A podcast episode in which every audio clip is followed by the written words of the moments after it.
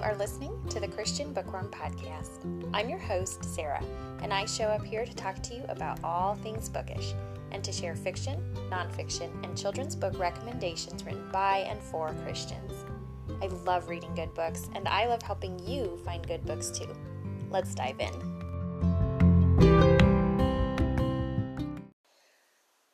This is episode 35, and I'm so glad you're here. As always, you can find the links to all the books and anything else I talk about today on our show notes page, www.authorskbell.com/p/shownotes.html. Bookworms, it is extremely windy where I live today. Very loud wind, and on top of that, I think it's causing some problems because I am hearing a lot of sirens, and I've actually heard quite a few helicopters today. I'm not so sure what that's about, but my apologies in advance. I am hoping we're able to filter out a lot of the noise, but I'm pretty confident there's still going to be a lot of noise interference in the background today. So my apologies. This is a good time to tell you that I am still working on a better setup for our audio quality. We have moved, as you know. We used to live up in a cabin in the woods, and then we were living in a kind of an isolated area in a different way. So I had never really dealt with this type of noise, aside from the occasional, rainstorm or something, but there's a lot of noise now. I'm always hearing loud motorcycles or loud trucks or cars driving past or car alarms. There's just tends to always be noise, and I'm not sure how well I'll be able to block that out. Quite a few podcasts I have listened to in the past. I've even listened to some that had really good quality, and I've seen on their social media feeds the way their podcast room is set up is very professional, and I still hear little noises get picked up from time to time. So hopefully I'll be able to do much better in the future, though probably never perfect, but for the time being, this is the best I can do at the moment, aside from just not recording and waiting for a perfect day, and I definitely didn't want to do that. So hopefully you will bear with me. But before we jump into book recommendations today, I wanted to just take a few minutes to chat about how I find the books that I find. So I get asked this fairly often by the people in my life. I'll tell them about a book and they'll say something like, how'd you find that book? Or where'd you hear about that? And I realize that this is a question I get asked a lot. And I think people are often, even though we have too many books to read as it is, most of us, or it would be not that hard to just walk into any store and find a book. For the most part, we just love books, and we love hearing about new books and getting excited about new books. I have so many books on my shelf that I need to read and on my list that I'm always kind of watching out for in like a used bookstore sale. And on top of that, I also have a library card. And even still, I get so excited when I learn about a book that talks about a subject I'm currently interested in. I love the feeling of a book making me so excited that I break my own rule and I push it to the top of the list. That's a fun feeling, and I know fellow bookworms everywhere can relate. So even though I don't need any more book recommendations, I enjoy getting them anyways, and there's a few different places that I personally get my book recommendations. So probably the number one most common for me would be in person, or at least from people I know in person. Usually I have a specific genre that I'll take recommendations from for a specific person. So for example, one of my aunts has a pretty good love for World War II nonfiction. She's also a strong Christian. She loves to see faith play out in these stories. She loves for there to be a thread of hope woven in, and so we tend to just be a good match in that way. I can recommend books to her. She can recommend books to me. We have a decent amount of overlap that we've both read, but we also both have lots of newer books to bring to the table for each other. I have a few different people in my life, friends and family, who I'll say, oh, that person recommends such good health books, and I can tell them, oh, you've got to read this book. I have a friend who likes weird books, so when I'm in the mood to read something kind of weird and different, she's always a great recommendation person. Recommender? I don't know. So that's probably the number one way, but I also I don't read any book any person recommends to me. I know that Some people I have very little overlap with, and then others I have a lot. And for some people, it's only one specific type of book. And so I just kind of have learned over the years who reads certain books that are similar to what I like to read. And I go from there. And I'm also open to trying something new, kind of. But I know what I like, and going and veering too far from that path just tends to not really work out. So probably in person, I would say, is the number one way. Number two is just browsing the store or the library. I really love walking through bookshelves and seeing what catches my eye. I do like browsing online as well, Amazon or Barnes & Noble or ChristianBook.com. But there's something about being there in person and holding the book in your hand that is so much more appealing to me. I don't do as much online window shopping at all, really. It's just different. And something about bookstores or libraries, just walking among the stacks is kind of half exciting and half relaxing. And I feel like there's very few things in my life that make me feel both of those things at the same time. I think that's kind of rare. So for me, this is just an enjoyable pastime anyway, and I don't always have very much time for that. Kind of busy homeschool mom, just in general busy with my family and maintaining a home. You know, there's always so much to do. So when I do find the time to just take an hour or two and hang out in a bookstore or a library, I tend to find so many books that I'm excited about, and that's a really good place to find those ones that just instantly jump up to the top of the list. Probably the third most common place for me is within the book itself. If I'm really enjoying a book, I will check out the end pages, depending on the publisher, but I know for sure that Revell and Bethany House do this. At the end of the book, I might see like another book by that author, and then I'll turn the page and I might see something like, if you liked this book, don't miss these ones. Usually these aren't very backlist. If they are, it's kind of recent backlist, but usually these are fellow new releases that came out right around the same time, or upcoming releases.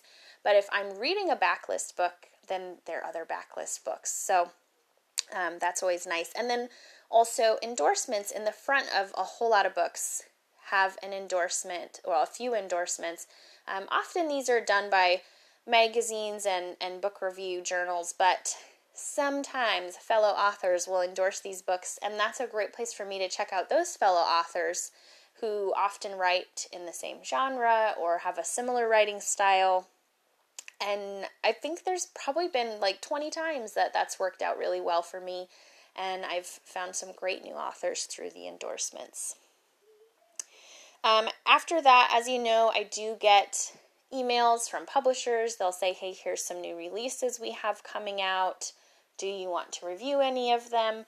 So definitely directly through the publishers. And even if you are not interested in reviewing books, you can still sign up for publishers' newsletters. So if you are excited for new releases, and you know certain publishers have published quite a few books that you've really enjoyed, I would just sign up for their newsletters, and you'll usually get like 2 to maybe 5 new releases listed out in your email like once a month.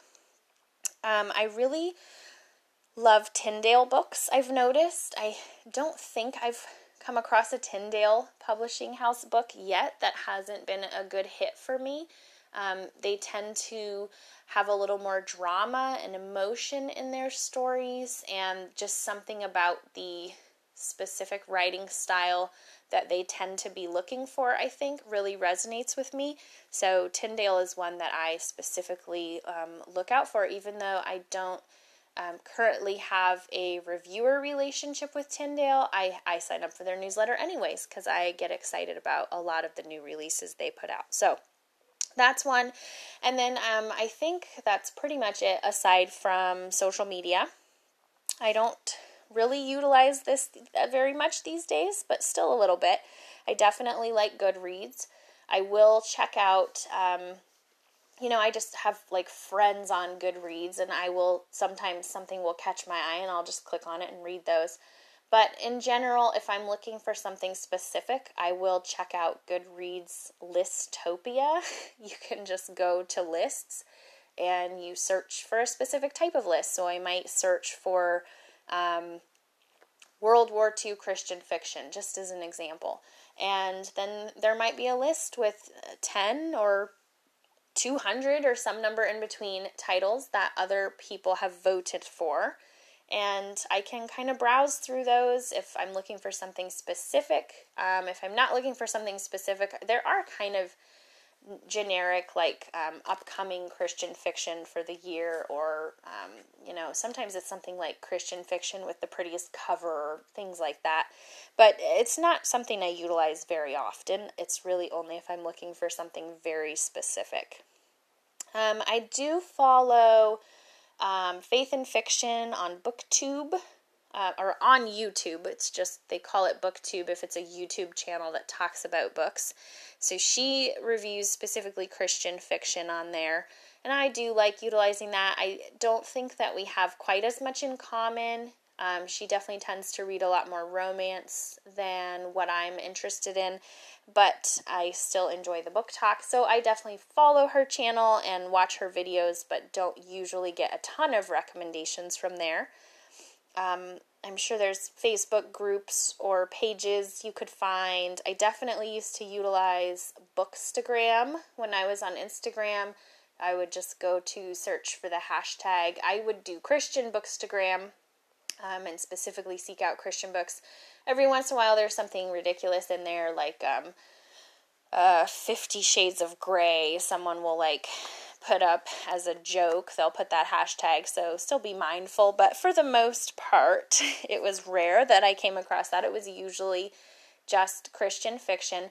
The one thing, though, I will say about that started to get a little bit old is that I felt like, for the most part, I was only coming across new releases pretty much always either from book reviewers or from the authors themselves.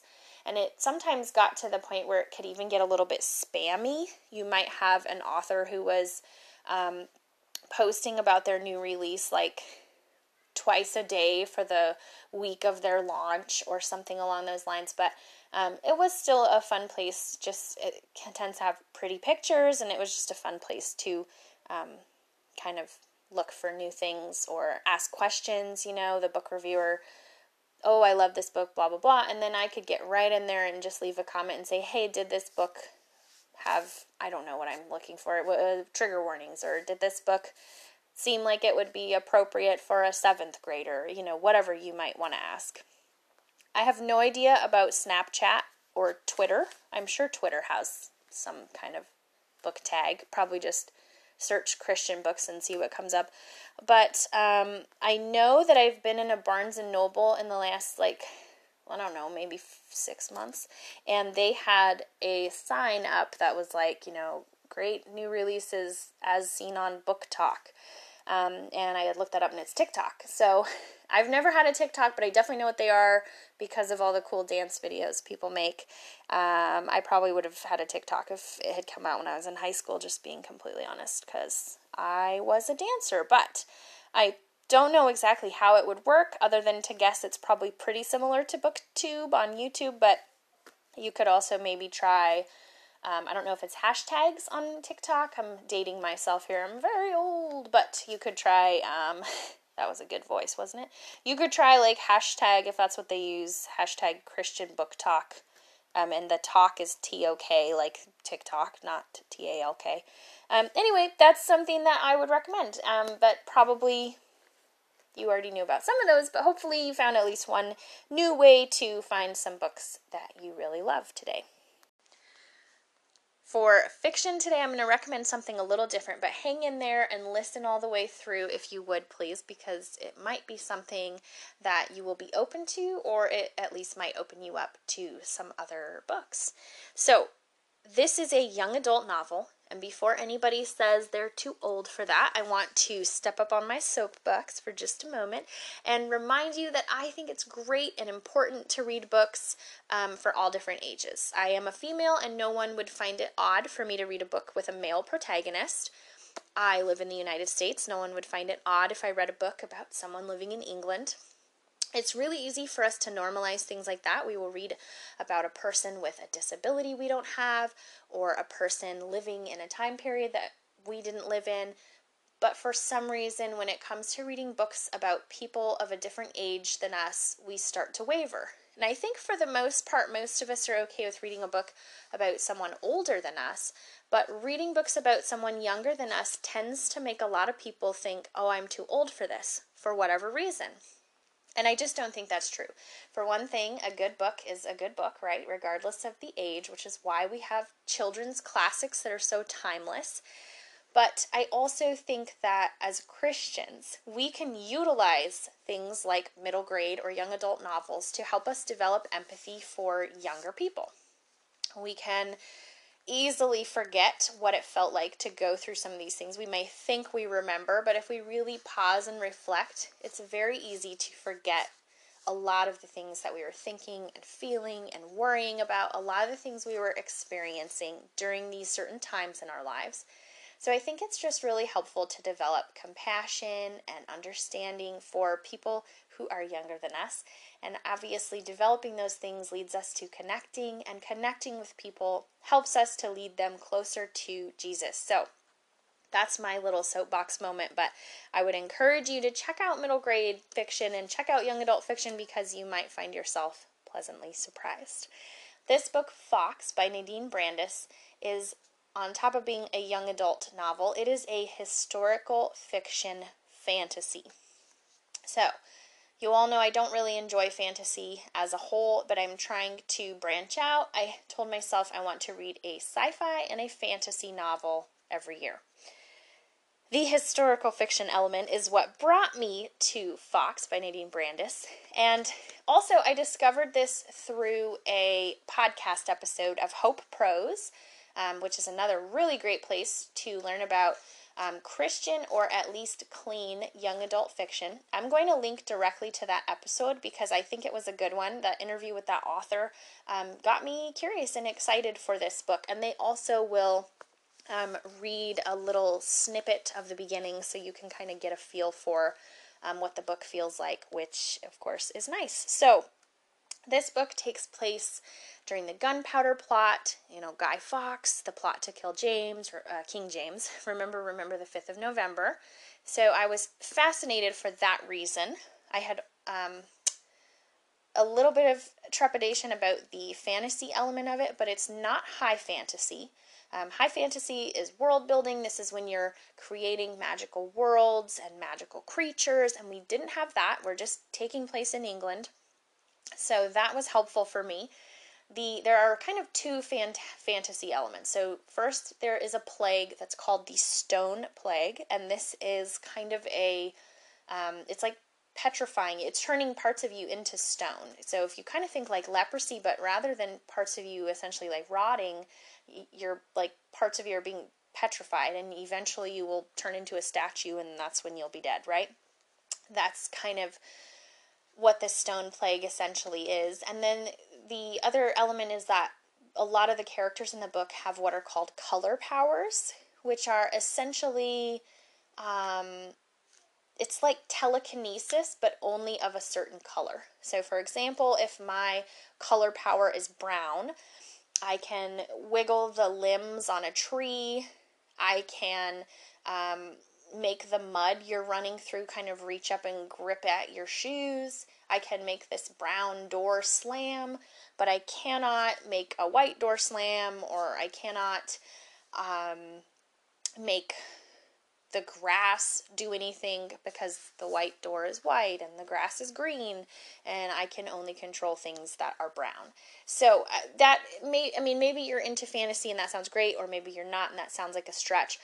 For me, this was just the right amount of stretch, that it wasn't what I'm normally seeking out in a book, but it wasn't necessarily too much. I'm sure there were probably moments that maybe felt like too much, but it wasn't really too much. I was able to stay in the story, even though it wasn't what I normally look for. And I was able to enjoy the story. And I'm going to use the word tolerate. There were definitely things that I tolerated fine. And there were things that I liked fine, and overall I really did like it. We are following a 16-year-old boy, and this is really plot-driven. You're very excited to find out what's going to happen and how it's all going to pan out. But you're also definitely seeing some real good character development going on in the boy, and that's my favorite, as you know. I felt like this was a great book, kind of mixing both parts. I wanted to know what was going to happen, and I wanted to know what choices this boy was going to make and how things were going to pan out. I guess one last thing is I will say that the protagonist, that 16-year-old boy, is Thomas Fawkes. So in this story, he is the 16-year-old son of Guy Fawkes, which is not perfectly historically accurate, but the author does explain that. So again, I'm going to link to the podcast episode in the show notes because I thought it was really well done, and I think it's worth checking out. But maybe you might just want to give it a listen, especially listen at the end when they read that sample of the book. I don't think it's at the very end, but listen to that sample of the book and see if it might be something that you're open to trying. My nonfiction book is going to be a lot heavier. The recommendation I'm going to make today, it kind of, again, I guess, goes along those lines of developing compassion and understanding and empathy for someone else. This book is not a fun or a light or an easy book. This book is really heavy and kind of dark, but this book made a massive difference in my life in the sense that it really opened my heart and my eyes up to a person I knew.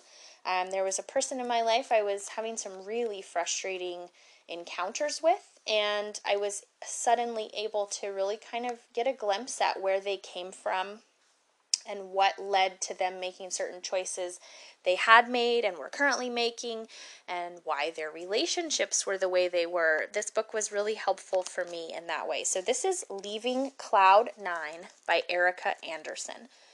This book, if I'm remembering right, because it has been a while, this book didn't feel super Christian, but it was hopeful and helpful. This is the story about a man whose childhood was very dark and very painful. He dealt with abuse. He dealt with a parent with some major substance abuse issues. And this is also a story about him working through that, his adult life, and how badly it was affected by that, and certain things that he's still trying to overcome as an adult. Again, it's kind of dark and depressing, but I did find it to be very helpful, mainly because of that one specific person. But after closing it, I not only understood them a little better, but I also was able to really think about how many people in my life do I encounter who are reliving a traumatic event, or who don't. I mean, most of us have experienced some really painful things that we don't choose to, you know, when I shake someone's hand, I don't say, my name is Sarah, and this is a list of some of the things I've been through in my life. Just kind of this awareness that people have, we all have pain, and we all have situations that we've been working through, and some of those situations are more serious than others, but they all feel serious while we're in them, of course. And I just found this book to really, again, grow me and grow my, I don't know, my empathy muscles, and I love that. I love that in a book. That's one of my goals as a human, is to be open-hearted and compassionate and empathetic, and to be able to recognize that people make certain decisions they make out of fear or out of pain, and to be understanding to that. So if that's at all something you're interested in, I would definitely encourage you to check out Leaving Cloud Nine by Erica Anderson and grow your empathy muscles too. Because it is middle grade March, I wanted to really quickly recommend a middle grade novel I can't stop talking about. I just recently read this one and passed it on to my son, who was also a big fan. This is The Serpent Slayer by Champ Thornton. This is a new release, so it is book one of a series, but it's the only one out so far. And this is kind of a biblical fiction for kids. There is a time travel element involved, so if we're dealing with readers who really like fantasy, you might be able to pass this off as such, because they travel through time. By the same token, if you're not comfortable with fantasy, it really isn't. So either way, I think this was such a good book. I felt like the lessons learned, the principles in there were just so well done, and it was not at all heavy-handed or preachy, and my son agreed with that sentiment, and he loves a good adventure. This one definitely felt adventurous, and there's a brother and a sister, so I feel like it would work really well for boys or girls, and I think there's a couple moments where they're like kind of annoyed with each other, but overall, just in general, they were kind with each other, and I'm always looking for that for families who actually treat each other well in a book. So highly recommend this one, The Serpent Slayer by Champ Thornton. Again, it is middle grade March, so I'll real quick list off some other middle grade books that we've really enjoyed. My son is really into the Prince Warriors series by Priscilla Shirer right now. I would say probably like 4th, 5th, and 6th grade would be the ideal reading levels for that. That one is definitely high fantasy. We have a magical world, we have magical creatures, but definitely lots of biblical symbolism in there. I also really loved The Edge of Everywin by A.S. Mackey. That's my favorite. This is like a contemporary Christian fiction for probably, I would say like 6th, 7th, 8th grade would be ideal. And Hunger Winter by Rob Curry, probably your higher end 7th, 8th grade, middle graders, 6th, 7th, 8th. This is a great historical fiction about World War II. We have a big brother, his little sister. They're on the run, hiding from the resistance, or hiding because their family's in the resistance, I should say. We'll stop there, I guess. But I just really love a lot of these great middle grade books, and I'm not just recommending them for kids, like I said. I highly recommend them to adults as well.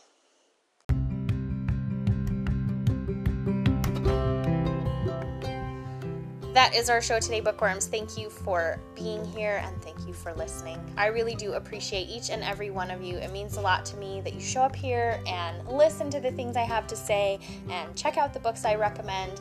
And I especially love hearing from you afterwards. I love your emails and messages and comments, letting me know when you try out a book. I love to know what you think of it, even if you don't love it. It's just fun for me because I love to talk books. If you want to talk books with me online, you can always find me on my blog, authorskbell.com. That's the best place to find me, and that's where I share book lists and all kinds of bookish things. But I also share bookish things on Pinterest as Author SK Bell, on Goodreads as SK Bell, and on my YouTube channel, The Christian Bookworm. I think that's everything. I hope you all have a great day today, Bookworms, and I hope that at some point involves you curling up with a good book. See you next time.